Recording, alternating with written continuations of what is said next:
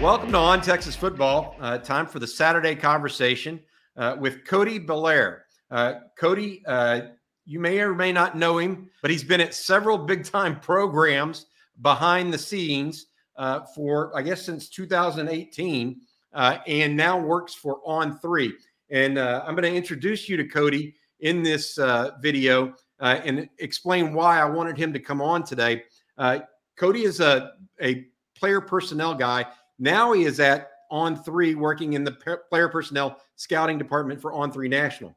Prior to his time at uh, On Three, immediately before, he was the player personnel uh, director of player personnel uh, for uh, Texas Tech uh, from November of last year until 20 uh, April of this year. So he's familiar with that roster. he was at Baylor the year before that, and then also Texas A&M for the two years before that. And then he was an, a student assistant in the personnel department at LSU as well. So the last seven, eight years of his life, he's been immersed in college football. I want to talk to him first about tech, uh, about uh, Texas Tech and what he knows about the Red Raiders and what we can expect from them, uh, their strengths and weaknesses overall uh, as he sees them. I, am not asking him to give away the farm here. We're we're uh, you know only a couple hours from kickoff, and I don't want to uh, see this as being given away anything uh, to his former employer. We need to be respectful of that. At the same time, he has a sense uh, for what tech will do, and I'm going to ask him about that. And then after that, I want to talk to him in general about the recruiting game and what he's seen at his stops along the way, uh, various ones, all with some sort of Texas tie, whether it's LSU, Texas A&M, Baylor, or at Texas Tech. So let's, uh, C- Cody. First of all, welcome in and thank you for joining us. Bobby, I I really appreciate it, man. I'm really excited about this, and anytime I get the chance to talk football, especially Texas Tech, the last spot I'm at, I am fully on board. So I appreciate okay. you reaching out. Uh, yeah, I'm happy. I'm happy you're doing it. Happy you're with on three. Um, so at Texas Tech, uh, Texas is two and one. Texas Tech is two and one. This is a game that, in my opinion, uh, every Texas Tech coach circles. Right? No it's, question. It's just like it. It has to be because uh, if you beat Texas, all of a sudden you have immediate recruiting I don't want to say momentum as much as validity, absolutely credibility, right? 100%. So now all of a sudden you can go and talk to a guy in Dallas and recruit uh, over Texas, possibly, maybe still not be able to beat Texas on guys, but it puts you in the same category as the Oklahoma States of the world, right? Absolutely. Where you can go be uh, in that category. What What are you thinking, uh, Joey McGuire's thinking about this week as he heads into uh, this game? And where do you think the Longhorns are weak? Longhorns are strong that sort of thing. Yeah. So to answer your first point, jo- uh, Joey, Coach McGuire is probably he understands just like you said, right? This is the game that puts this team on notice. Everyone right now is saying, you know, leading up, Joey came in in November, right? So leading up to now, before the games even started, he's been building recruiting momentum. He's getting the Lubbock fan base. Everyone is extremely gassed up about Texas Tech, Joey McGuire, and the staff, right? This, I think, is the first real test. You're at home against a Big 12 opponent. I think he understands, and that entire, really, that entire city understands what this game means, which is this is the introduction. This is the this is where the party gets started. If they come out and they make this game even close. They don't have to win necessarily, but I think if you keep this team close, especially after seeing what Texas was able to do against Alabama, and you show that you can run on the same field as those guys, you can sell it to every single kid that you're talking to, and you can say, hey guys, you saw what we put out there. Imagine if you put on the red and black and you get to walk out that tunnel and you get to be on the field with those guys. I think they all understand in that building what this game means and it's not necessarily about winning, but it's about proving to Lubbock, the Big 12, the NCAA, every kid in America that's watching him that they deserve to be on the same field. Speaking with Cody Bellaire, uh, on three national uh, recruiting scout, uh, evaluates players, uh, but he also his last stop before on three was at Texas Tech. Uh, Cody, strengths and, strength and weaknesses as you see Texas Tech, strength and weaknesses as you see Texas. Sure. Spin your passion into a business with Shopify and break sales records with the world's best converting checkout. Let's hear that one more time. The world's best converting checkout. Shopify's legendary checkout makes it easier for customers to shop on your website, across social media, and everywhere in between. Now that's music to your ears. Any way you spin it, you can be a smash hit with Shopify. Start your dollar a month trial today at shopify.com slash records. Um, so we'll start with Texas Tech. Offensively, I think the skill guys at Texas Tech are as good as almost anyone in the Big 12. I think you have to start with the running backs, uh, SaRodorick and Tahj Brooks. That duo in itself uh, is probably at the top of, I would say, a lot of conferences in terms of duos. The issue I would say offensively with Texas Tech and what they're going to see against Texas, the offensive line has to provide time, not only for Donovan Smith, but they have to be able to create and create push up front to allow SaRodorick and Tahj to move the ball. Now, SaRodorick and Tahj, right, to uh, that duo, that running back duo, neither of them I would consider juiced up guys, guys that would that someone call electric. I would say they're more in between the tackle bruiser type runners. So they're not going to create a lot of their own yards. A lot of their yards are going to be created via uh, blocking and the offensive line doing their job, essentially, right? And so I would say that offensive front is probably Texas Tech's weakest part on the offense. And you say, well, Texas Tech's got a backup quarterback. How is that not the weakest point?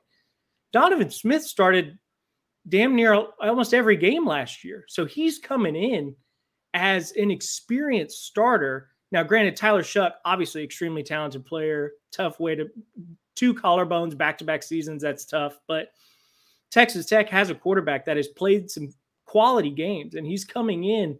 This isn't like he's scared coming into a Texas team that he's, you know, oh, deer in the headlights, first start against Big 12 team. That's not the case. Uh, he's coming in as an experienced starter. And I think the maybe the group to watch, I would say with this game, Texas Tech offensively, maybe the tight end group. That's a really strong group in that room.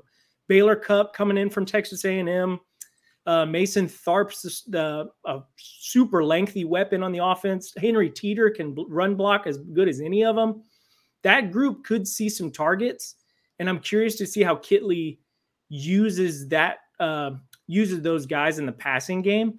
Texas Tech defensively, however, this is where I see issues coming for the Red Raiders because Texas offensively matches up extremely well, I would say, against Texas Tech. Defensive line for Texas Tech, right? Solid rotation group, premier edge rusher and Tyree Wilson, right? I believe that might be the matchup of the day. Tyree Wilson versus Kelvin Banks is going to be a phenomenal watch, even for the casual fan. If you're like, hey, what do two draft picks look like going against each other? That's it that's going to be a premier watch. I think for me as a fan, if I'm just watching the game, that's the one I'm going to watch all day. I will say, I think Tech defensively is going to be in for a tough one because Texas runs the ball so well. You have to stop Bijan Robinson, which means you have to commit bodies to the box. The issue is for Texas Tech, they don't have a ton of speed at corner. They have a bunch of long corners, right? Malik Dunlap, Rayshad Williams. Those are two long, physical corners. You're going to ask them to stop Xavier Worthy outside and Jordan Whittington in the slot. I don't know how that's going to work if you're committing seven guys to the box minimum. You're leaving those guys on an island with guys on Texas's offense that can really get in and out of their breaks and get over the top. I think that's going to be I think that's going to be the one where I'm not sure how Texas Tech and Coach DeRuyter go about defending this Texas offense. Even with Hudson Card at quarterback or Quinn or whoever it is that ends up being the starter, I think the issue is going to be how do you stop the skill guys of Texas's offense and still commit seven, eight bodies in the box? I don't know how you do it. Yeah, I will. They're they're going to have to at some level hope that Hudson Card doesn't hit the deep ball he hasn't exactly. done it yet this year, right? Yep. Um, Quinn Ewers makes this a different game. Uh, I think we would all agree with that, and, and totally. it makes Texas a different offense. It makes just about anybody a different offense, probably. True. but uh, talk a little bit about Texas and what you've seen thus far this year from them, their strengths and weaknesses. You mentioned the run game with Bijan. yep. uh, and some talent outside. Uh, they're playing better defense, I think. Uh, Absolutely. but as a third party observer, what do you see, Cody? So for me, the big question I even had going into the year, I think, was the offensive line with Texas, right?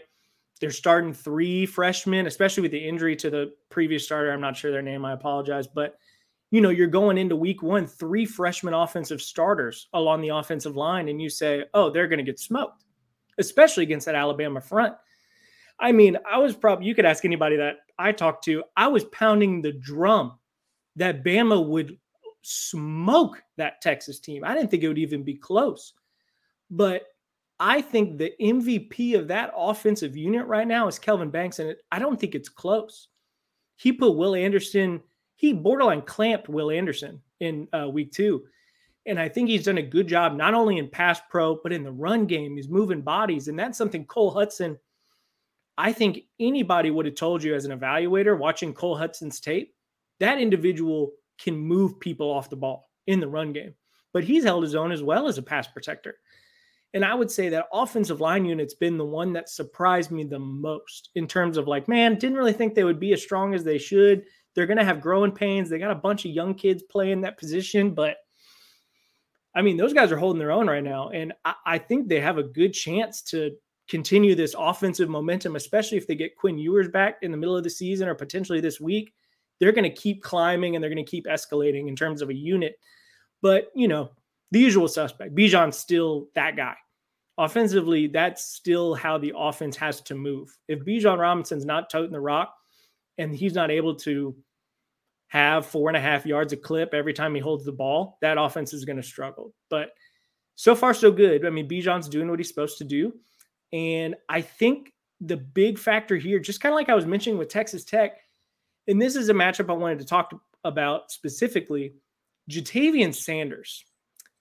I don't know what Texas Tech does in terms of how you game plan to cover Ja'Tavion Sanders. Because let's say Texas Tech commits bodies to the box, right? They're going to have to put a bigger body on Ja'Tavion Sanders. Now, Texas Tech does have a, I believe one of the most athletic players on this Texas Tech defense is Kosai Eldridge. He's their like weak side backer. Kosai can run with Ja'Tavion Sanders. However, Kosai is about six foot even. If they play the big man game and Ja'Tavion's able to get on top of him and just play vertical and dunk on him, that's going to be a mismatch. Now, if Texas Tech decides, well, we'll run with our star, we'll have Muddy, Muddy Waters or Marquise Waters go cover him. He's a safety, he's a safety linebacker hybrid, right? He's going to be, I would bet, their best bet to defend Ja'Tavion, but Ja'Tavion's so athletic and he's so physical I don't. I would assume Hudson Card or whoever's the quarterback at Texas this week, they're going to try and plan a mismatch against this Texas Tech defense and utilize Ja'Tavion in the passing game, maybe more than we've seen him in even the past two three weeks. Um, but defensively for Texas, I actually really like this group as a whole is experienced. I think they run to the ball well. They're very instinctive. Defensively up front, they have a good amount of depth. They have a bunch of rotational players that I think can cause problems for this Texas Tech front. The thing that I'm worried about, maybe if I had to pick up something for Texas's defense, would be how they handle the speed inside. I think someone like Myles Price for Texas Tech could give this team fits because I don't know if I see a defender on Texas's team that can really hang with him in terms of getting in and out of his breaks and – you know, Zach Kittley will use Myles Price effectively. And I think he knows that Myles Price is the juice guy, right? Like I was talking about with SaRodorick and Tahj Brooks, like neither of those guys out of the backfield are real spark plugs, but Myles Price is the guy. If you need to add a jolt to the offense, that's who they're going to give it to. So I'm curious. I don't think this Texas defense has a ton of speed. So I'm curious to see how they match up against Myles Price. That would say I was really, I would say that's maybe their only weakness in terms of the defensive side of the ball. They don't really have a lot of guys that can get sideline to sideline with ease, especially in the middle of the field like a linebacker. I just don't see they have anybody that can get to the flat and get to the ball quickly. So I'm curious to see how they defend this Texas Tech offense. Yeah, I, I think that every Tech has historically given Texas fits. I mean, let's right. just be honest. Uh, they score a lot of points against Texas uh, because it's it's a style of offense. Uh, especially this is a new one, a little bit of a version of the old one, the Mike Leach and Right. Kingsbury type offenses. Uh, so it's it's a version of it, and you know Texas doesn't necessarily prepare for it every single week, uh, and so that'll be one thing to watch. Uh, one correction: you said three freshmen. There are three young guys starting for the first time ever. Uh, two of them are freshmen. You mentioned Banks and Cole Hutson. It was interesting that you mentioned Cole Hutson as a recruit. I think that was a good call by whoever uh, Yeah. decided to offer him at Texas or wherever uh, because he's played outstanding as a true freshman. Uh, and then they also have a sophomore, a true sophomore named Hayden Conner that starts at right guard Yeah. that replaced Junior Angilau. Yes, Right. Katy, Katy Taylor, by the way. Yeah, yeah, exactly. Exactly. He and Bryce Foster were on the same high school line. That's Yes, pretty, they were. pretty pretty strong uh, group. Hey, Yep. um, so so let's talk about this a little bit. I think that's enough. I want to I want to go move on from the the, the Texas Texas Tech game. Sure. Uh, you know, you were at LSU as a student assistant, A and M in the recruiting office in- for the Aggies, Baylor, then Texas Tech. Um, did I get everybody right there? Is that everybody? Uh, in between Texas Tech and Baylor, I was at LSU as the assistant director over there. Okay, got it. So plenty of places. Um, t- tell us about you know which each of those places you thought did great jobs and, and what they did great jobs at. Because Sure. you all, I, I've been at, at different places myself, and you always say, "Well, they did a really good job at this," or "They did a really good job at this." It's not so much dinging or, or saying these Right. other people did a bad job, Yeah. But what did those guys do that was a good job? Without the ones like you, who work tirelessly to keep things running, everything would suddenly stop. Hospitals, factories, schools, and power plants, they all depend on you. No matter the weather, emergency, or time of day, you're the ones who get it done. At Grainger, we're here for you with professional grade industrial supplies. Count on real time product availability and fast delivery. Call clickgranger.com or just stop by. Grainger for the ones who get it done. So I'll start from the top. Then I would say my first foray into LSU, or excuse me, into recruiting and evaluation in general, was at LSU when I was a student assistant um, over there. The GM at the time was Austin Thomas, and he was, you know, he's very much celebrated. And he's has a high prestige in the scouting and evaluation world, and I believe when he was hired at the time at LSU, he may have been the first GM hired in the Southeastern Conference, maybe the second ever in college football. So he's my true mentor, right? He's the one that got me in the game. And I would say, from an evaluation film breakdown standpoint, that's where I learned the craft. And I give all the credit to Austin Thomas and Derek Miller and all the guys that took me under their wings in that building to teach me how to be an evaluator. So I will always give credit to those guys in terms of like, hey, how did you learn how to scout and watch film? It's those two, no question. Um, and then when I went to Texas A&M in 2018-19, I was able to see Jimbo Fisher, and I thought Jimbo, in the way he operated, he was. I tell this to everybody, he's so good at flipping the switch. And when I say that, right, he understands when to turn on being a head coach and he's able to turn on when to be a recruiter. I thought Jimbo, out of the coaches I've worked for, Les Miles, Coach Orgeron, Dave Aranda, Jimbo Fisher, Joey McGuire, he was the best at being able to do both at an extremely high level. Extremely high level. Jimbo could go from cooking burgers in the backyard to tearing apart a quarterback on the practice field in a second. A phenomenal job at that. Um, and then I went to Baylor and I got to see Coach Aranda again. He was a DC at LSU when I was there. And then when you took the job at uh, Baylor, I got to reunite with him. And that was the thing I think I was the most excited part. I was the most excited for because I knew the type of person Coach Aranda was. And you could see that at LSU. And, you know, I worked with a lot of good staffs and there's a lot of great people on it. Baylor, and I tell this to everybody too, Baylor may have had the best group of people I've ever been around. You would walk in every day to every single office. It's always good morning. It's always how are you doing? It's always how's your family? How's your girlfriend doing? Have you been able to see her this week? Oh, that's cool. Like that building operated more like a family than probably any other building I had been around at that point. And that's a testament to Coach Aranda because you even go into their, you go into a staff meeting with Coach Aranda, you would think, so let me explain it, right? So you go in the team room, usually a meeting, and the head coach is standing at the front and he's kind of telling everybody, like, this is what we're going to do, this is how we're going to do it, yada, yada, yada. Coach Aranda would start a meeting and be like, hey guys, we got practice. Any thoughts? Running backs coach, how do you want to go about this? Outside backers, how do you think you want to do this? Yeah, we can manipulate it. That's totally fine. That's how because he he doesn't want to be a dictator. He doesn't want to call it just to call it.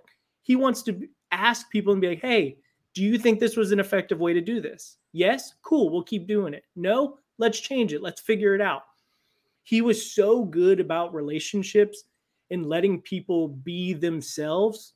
I haven't I hadn't seen that anywhere I'd been ever. And Coach Aranda is a big proponent of that. Um, then I got back to LSU with uh, Coach Orgeron, and I would say, in terms of a recruiter in talking to kids and their families, he's probably the best I've ever been around. We had a thing called Power Hour, which I'm sure some people have heard of or anything like that, right? So we're sitting in the staff room, and Coach O is sitting at the end of the table, right? And what we're doing is we're all in a frenzy, getting board tags off the wall. We got names, you're calling kids. You essentially just have an hour of strictly recruiting.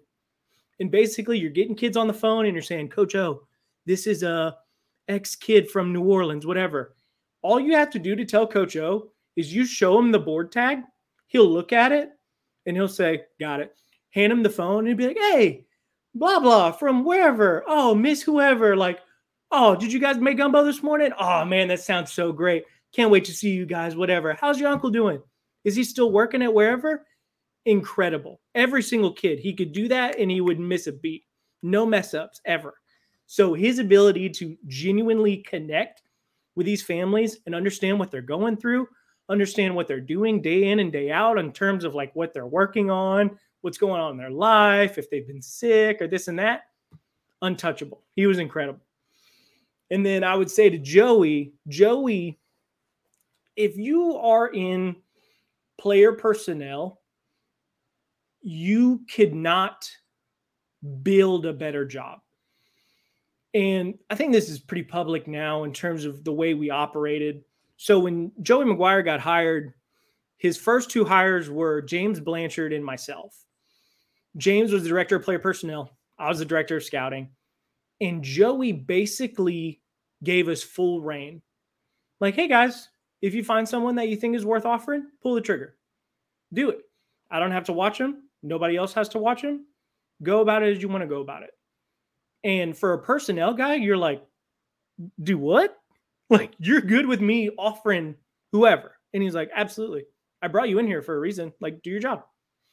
So you're like, okay you finally get to for me it was you finally kind of had the full staff hired right you're getting into spring ball and once the spring starts things are kind of more scheduled out coaches have certain time where it's dedicated to recruiting you got time dedicated to coaching you got time dedicated to watching film whatever and still joey mcguire would basically say hey guys the personnel staff's going to offer who they think is worthy of offering if you have a problem We'll sit down and we'll talk about it. We'll watch the film. We'll go over it. But there's a reason those guys are in that room. And there's a reason that personnel staff is doing what they do, is because I trust them. And I've never had that much trust put in by the head coach of all people than Joey McGuire. Joey McGuire trusts your his staff to do their job. There's a reason those people are there. And for a personnel guy who loves watching film and has been doing it for however long and every personnel guy knows, like, hey, man, I watched this awesome kid today. I can't wait to get him offered. Sometimes that process takes three weeks at certain schools I've been to. I could watch a kid at five in the afternoon, get his phone number by six, offer him by 6:30. And Joey McGuire's like, great job, cool. Next guy, let's keep going. And it was phenomenal. As a personnel guy, that was a dream world with Joey. So well, I think I think it's interesting because it's it just shows that there are different ways to skin the cat. Oh, right. I mean, you have some that that uh, want that uh, totalitarian ability, uh, yeah. and then you have some that are want to be more um, collaborative, I guess is the best word in, in someone like Dave Aranda, or even uh, more, uh, uh, I don't know what the right word is for Joey McGuire, but maybe uh, more, not hands off, but mm-hmm. more uh, designated you the role of that altogether. Um, yep. And so those are all different ones. Uh, were there LSU and A&M, his, of those four, LSU and A&M historically recruited a higher level than either Baylor or Texas Tech. Yep. Um, and so I think you're probably dealing with different apparatus. Uh, apparati, I guess, is the, the plural of that. Um, particular strengths in that regard between those two programs? Because if you're looking at it from a Texas standpoint, and this is a Texas based uh, broadcast sure. on, on Texas football with InsideTexas.com. Um, Cody, those are the two that they're probably wanting to emulate more or uh, or have their own version of, right? Mm-hmm. So what what's the difference between an LSU and an A and M uh, and a Baylor and Texas Tech in that regard? Sure. Like, is it you have to be more judicious with offers? Um, you know what what are the thought process? Because you're you're also more likely to pick up quick commitments from guys right. if you offer broader. What what are your thoughts? So I'll I'll break it. I'll go into like two sectors of this, right? So I would say first in terms of like philosophy, like you you you nailed it on the head. If you are at LSU and you offer a kid from the state of Louisiana, they want to go there. They've it's the premier school in the state. They send it's NFLSU, right? They send guys to the league every single year. They contend for national titles.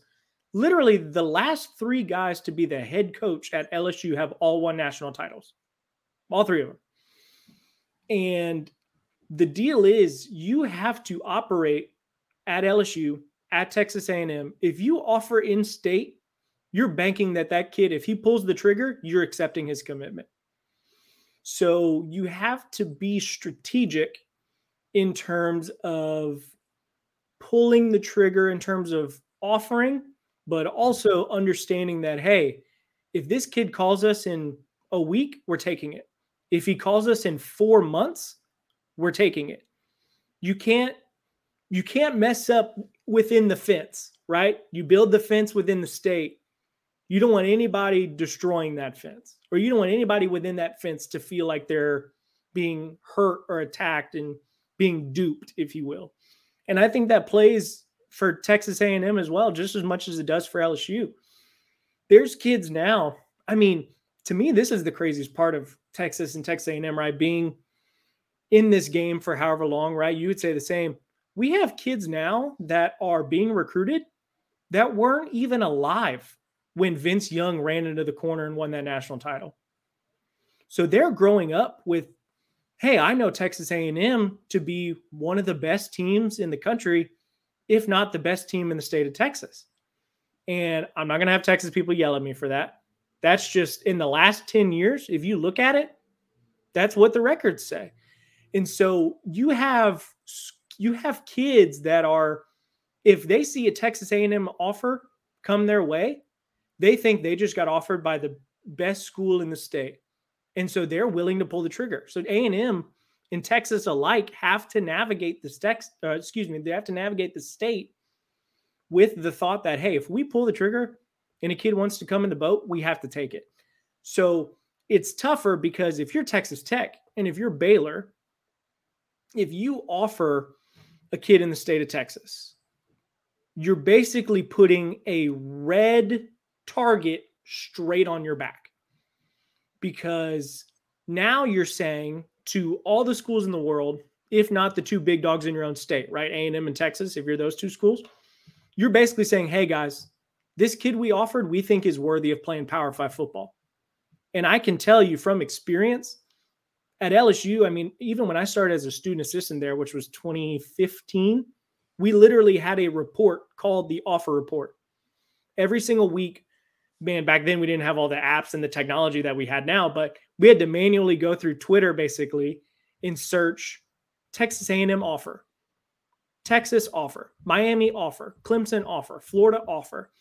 And you would keep track of every kid that these blue blood schools would offer. And now with like all of these certain apps and all these companies that do this for you, there's not a single kid that gets offered by a Baylor or a Texas that the University of Texas and Texas A&M doesn't know about. That doesn't happen. And I can guarantee you they watched that film. So the hard part I would say is the big difference between the big boys of A&M, LSU, Texas and, you know, historically not as big boy Baylor and Texas Tech. Baylor and Texas Tech are fully aware if they're offering a kid, the big boys are watching. They know that's how it works.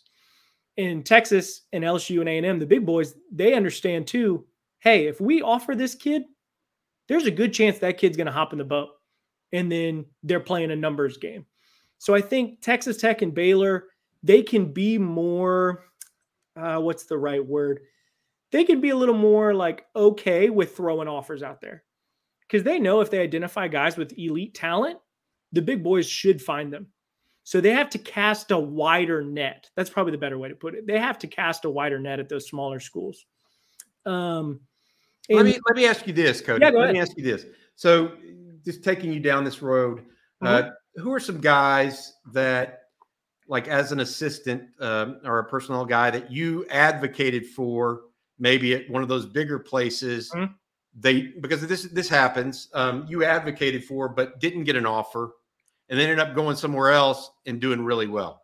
There, um, you have a couple of those stories? Absolutely. Um, the one that comes to mind immediately, and I think anybody that watches this that knows me, they're immediately going to text me after this and tell me they're like, "Of course, you're going to bring him up." Will Levis. Oh, Will the Levis. quarterback. Oh my God, I was on the Will Levis train. I was probably like, this was the, so when you're first starting in LSU football, right, as a player personnel guy you're learning how to cut film, you're learning all this and that, and you're learning evaluation. I'm like two years in at this point, And so I'm getting confident. I feel good about my evaluation skills, and you're starting to branch out a little bit. And the thing that I always call them, I always call them my babies, right? So as a student assistant, you always find these guys because, you know, as a student assistant, it's tough because even as like a full time director of player personnel, at most schools, your guys or your babies that you find, you always want them to get offered. You always want them to sign with you. The actuality and like probability of that happening is very low. Imagine as a student, you're like, there's no chance like this team, my school is gonna like sign this kid that I love and fell in love with. I remember basically inviting Will Levis to camp after his junior year. He's from Connecticut, so I think he's at Xavier and so I he he played well, and I watched his film. You know, we were just looking for a quarterback at the time, and I basically, I'm pretty sure this was illegal back then. I could not DM a kid and basically just be like, "Hey, man, like, want you to come down to camp. We watched your film, whatever." And back then, I think he only had one offer at the time. It might have been like Yale or Harvard or Columbia and I sent him a camp invite, and I was basically peppering him from March, April, June, just being like, "Hey, man, come down to camp, whatever." And his family was so sweet, and his mom, Miss Beth, was like, "Hey, you know, we haven't received an offer from you guys, and Louisiana is a little far away for us from Connecticut, so we'll probably make stops at North Carolina, Syracuse, schools that are closer to us." And I messaged Will and I was like, look, dude, I know you're not, if you don't come to LSU, that's fine. I get it. I totally understand. I'm telling you right now, you're going to get offered by every single school that you camp at. And I remember as the first week of June goes by, he goes North Carolina, boom, offer. Goes to Syracuse, boom, offer. And so I'm his biggest cheerleader basically at this point. He ends up signing at Penn State. Things don't go well, but that was probably the first kid where I like stood on the table felt like, hey, this kid's got it. And of course, now it works out. He goes to Kentucky, becomes a starter. He's getting like first round draft buzz. Like, that's the first kid where I really was like, oh my God, I think I'm actually kind of okay at this. And it's like turned out well and worked out. Now, on the other side of that, I'll throw you a bone on because everybody wants to hype up their biggest hits, right? Everybody under the sun. Wants to be like, "Oh, I told you Will Levis was going to be a baller," and then it happens. Um, so another kid came to LSU camp when I was, I think it was my second year. It might have been 2016, maybe 2015. I'm not sure how old he was. But this kid from Jennings, Louisiana, he was a running back. He comes, we already had Clyde Edwards Helaire committed. And this kid from Jennings, probably 5'11, 200 pounds. I'm standing at the end of the 40 yard dash at camp and I got the stopwatch in my hand. And I'm like, okay. And this kid shoots out. And I look at my watch and it was 439. And I was like, oh my Lord, I haven't hit one of those before. And then make him run it again. Standing there, 440. And I was like, oh my God, this kid is rolling. And then I watched the film back and I kept telling myself, I was like, man, I just, we already have a shiftier back. I don't know. I'm probably good. I think we can pass on him. I know he ran fast, but we can pass on him. He'll be fine. Like, I'm not, it's whatever. We have Clyde. We'll be okay. That kid was Travis Etienne, and he ended up doing uh, pretty good things at Clemson, becomes a first round pick.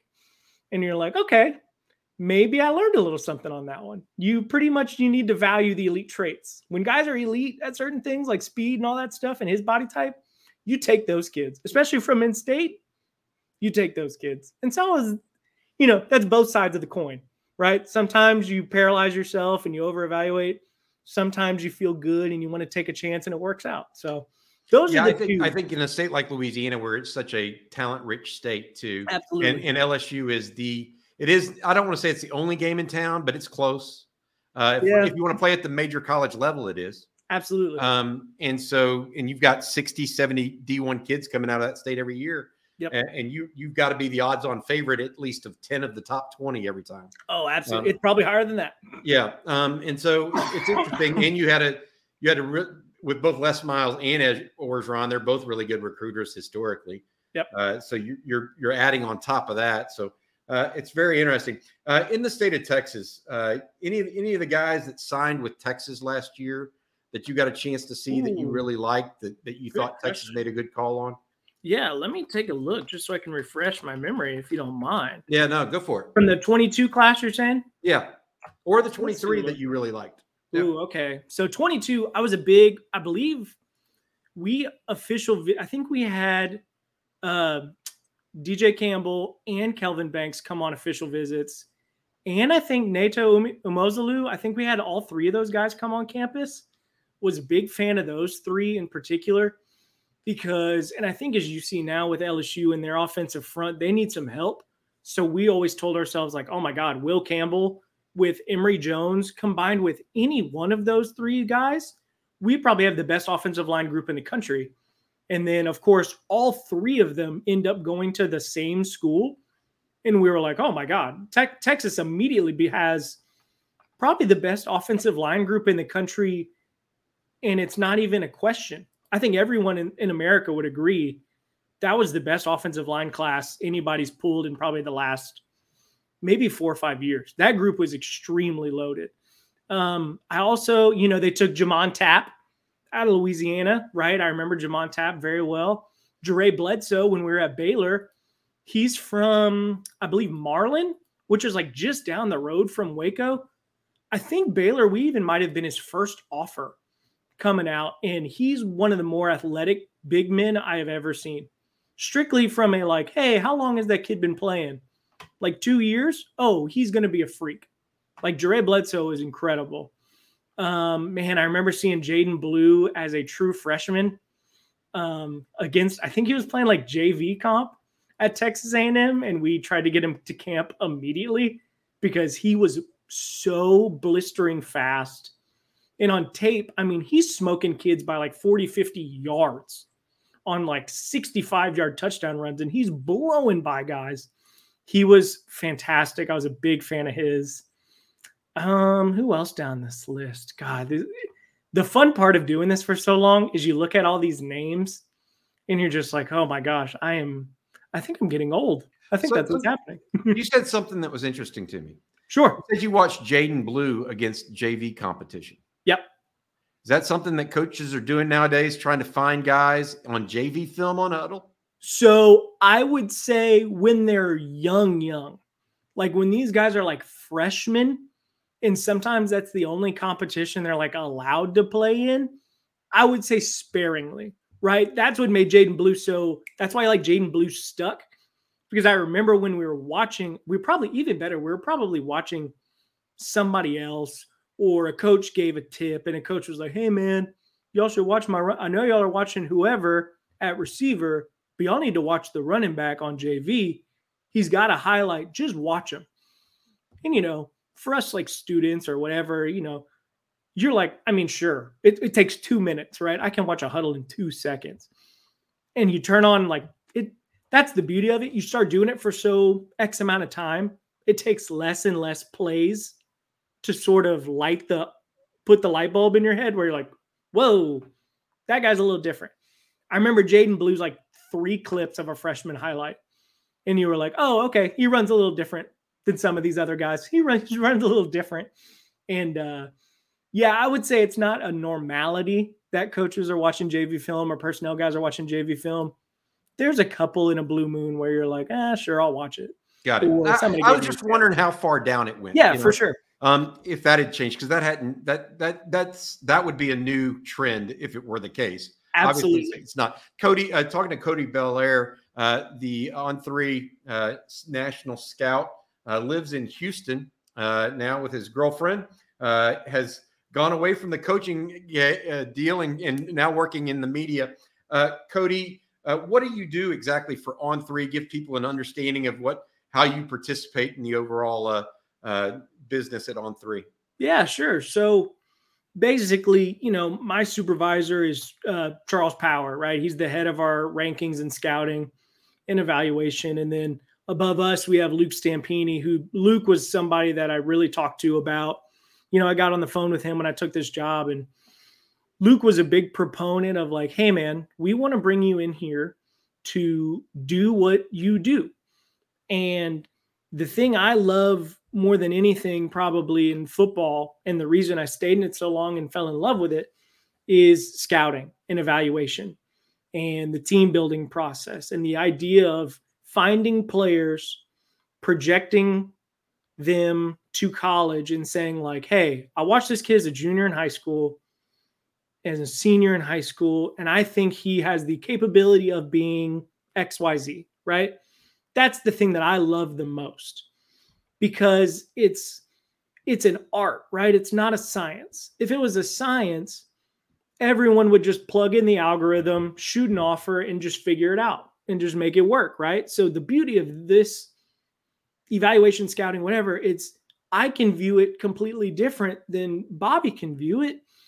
And Bobby could tell me I'm dead wrong, and I could tell him, Oh, I think you're dead wrong, and you have no clue what you're looking at.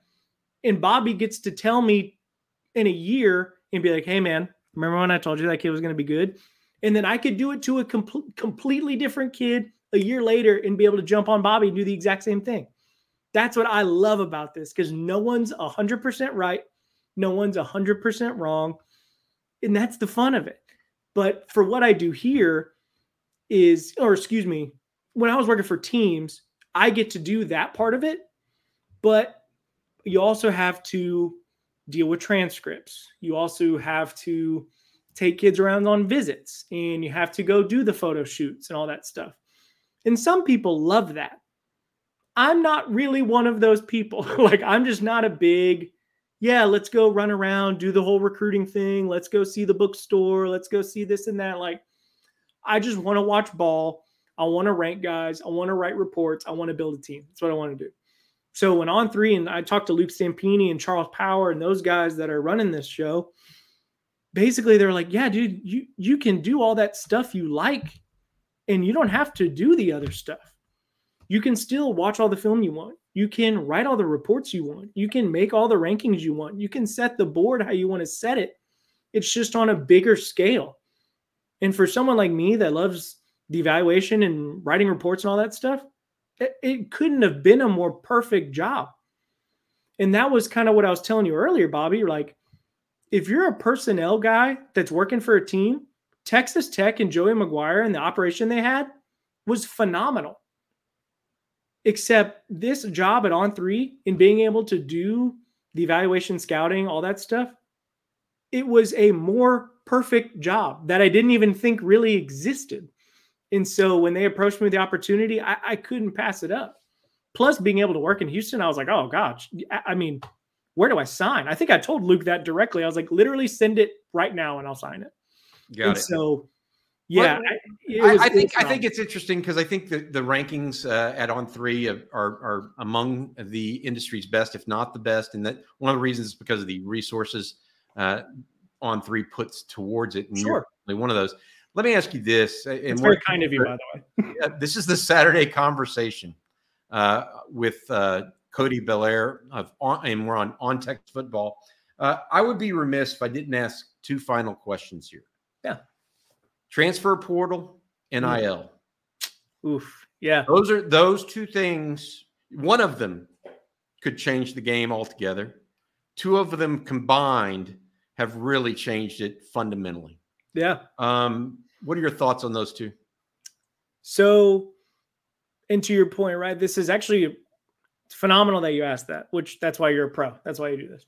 It's a phenomenal question because it kind of goes back to like you're starting to see more personnel people in college football get away from college football. And those are two of probably the biggest driving factors of that. Because I'll give you a for example. Speaking of NIL, okay. So I have a good friend of mine that works at a school, and he mentioned that he picked him up for he picked up a recruit from the airport.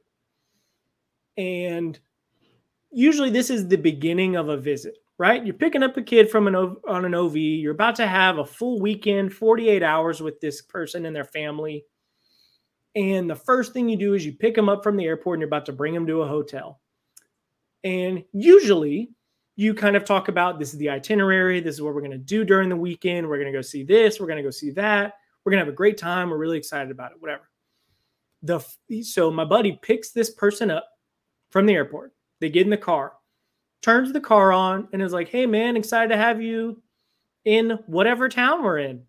What are you looking forward to? The first thing out of the kid's mouth is like, yeah, I can't wait for the NIL presentation. And so he's like, I mean, yeah, it should be good, but like, you've never been in this city before. Aren't you excited to kind of see, like, you know, what we have to offer, whatever? And he's like, I mean, yeah, but the school I just visited is promising me X amount of dollars in NIL. So I'm really excited to see what you guys say. And that's that's the visit. Like that's what the kid's looking forward to. That's what the family's looking forward to. So for me, it's hard because in the recruiting world, personnel world, NIL has become a thing that's borderline just the focal point of the recruiting process. That's what a lot of these families and these kids are focusing on, which on the other side of it, yeah, as you should. If you're a recruit, get as much guaranteed money as you can. You football's not forever. The reason they're going play college football, I would assume for most of these guys, especially like the ones that I've been dealing with at like the SEC and LSU, A&M, whatever, is they want to go play pro ball so they can go provide for their families, right? If you can make pro money as a college kid, sign me up. Like, what are you doing? Like, you'd be crazy not to focus on it or at least figure it out. So, but for me, as a person that's working in these buildings, right, is I think the hard part is having watched it in the past. I remember when I was at LSU and we went to a basketball game. And when you're walking in to the basketball arena, LSU employees were handing you these little cutouts of Leonard Fournette's like beard and braces. And so basically you could put it over your face and it looks like yeah, like Leonard's beard with his braces on. And I was like, Leonard's not seeing any of this. Like Fournette's not seeing a dime out of this. And to me, when they introduced NIL, that was the first thing I thought of. Because I was like, Leonard should absolutely see his fair share of this. Or another Leonard Fournette in reference, right? And this is, I say Leonard in this whole deal because Leonard is exactly what like the pinnacle of college athlete was in high school recruit, right?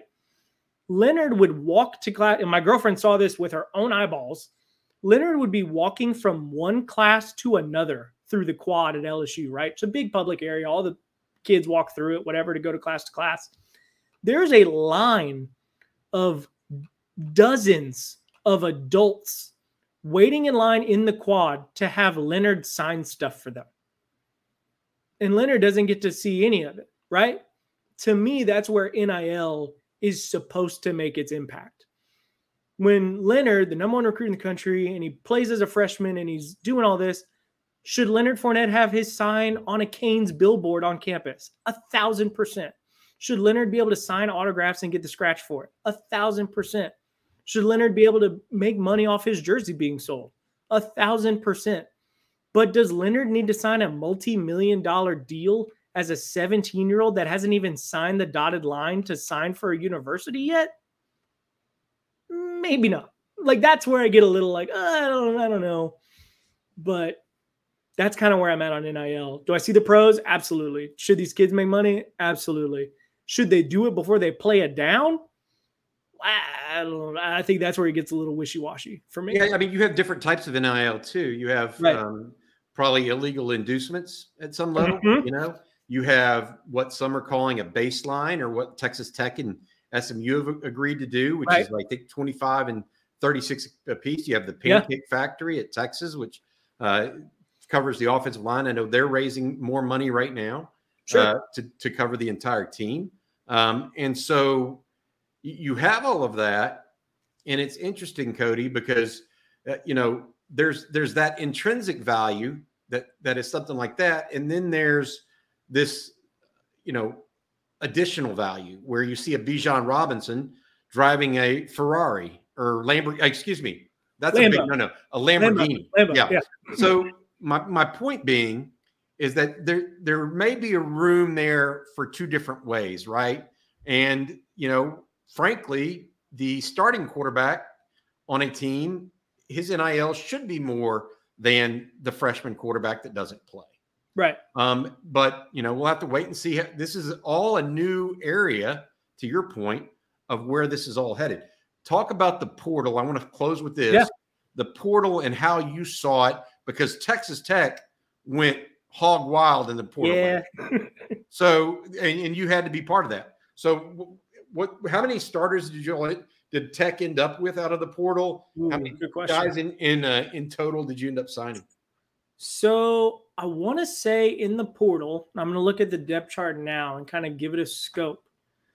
So I would say port like I can think off the rip, right? I believe we took five, if not six, offensive linemen in the portal. Like just offensive linemen. Correct. Immediately. Like I believe it was Dennis Wilburn, Michael Shanahan, Monroe Mills, Ty Buchanan, uh, Cade Briggs, and one more I cannot think of. Oh, it's the kid from uh, Western Kentucky that has the messed up shin.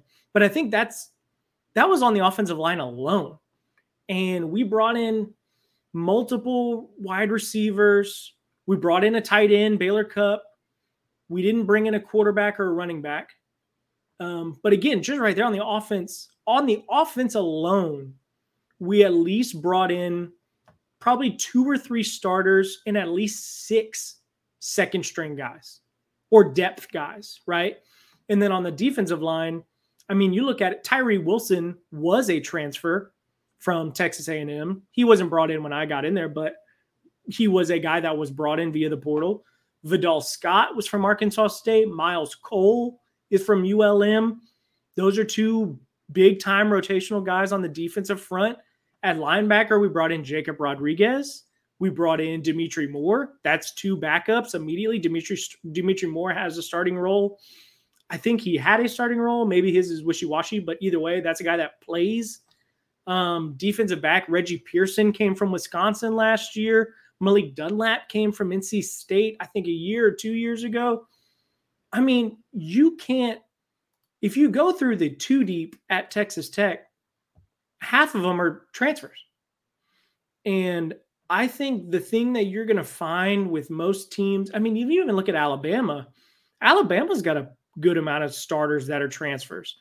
The thing is, I think with the transfer portal, it used to be one of those deals where if you were willing to transfer, you were looked at as soft or somebody that just couldn't stick it out and wait his turn, whatever. I mean, even let's go back to my guy, Will Levis, right? Will Levis was the backup at Penn State. They decided to ride with Sean Clifford for what feels like the ninth year in a row. And Will Levis was like, okay, like, I'm not going to get a shot to be a starter. I feel like I've worked enough and done this and that. I believe I have a shot at being a starter somewhere. I'm not going to waste my time to maybe put one year of film on tape for NFL guys to see me.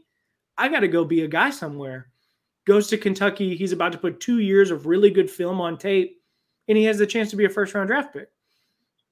On the other end, I mean, I wish I could find the actual data number, but it was something along the lines of like, I think it was over 50%, maybe, maybe not much 50%, but somewhere between like 35 and 50% of FBS players that entered the transfer portal couldn't find a home for like months.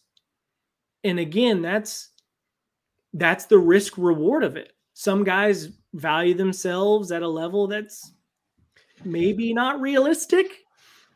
And that's the toughest part of it. Some guys are going to hit and they're going to say, "Oh man, I saw that defensive end leave a school at a similar level of mine and he was rated similarly out of high school, I could probably just hop in the portal and be good to go.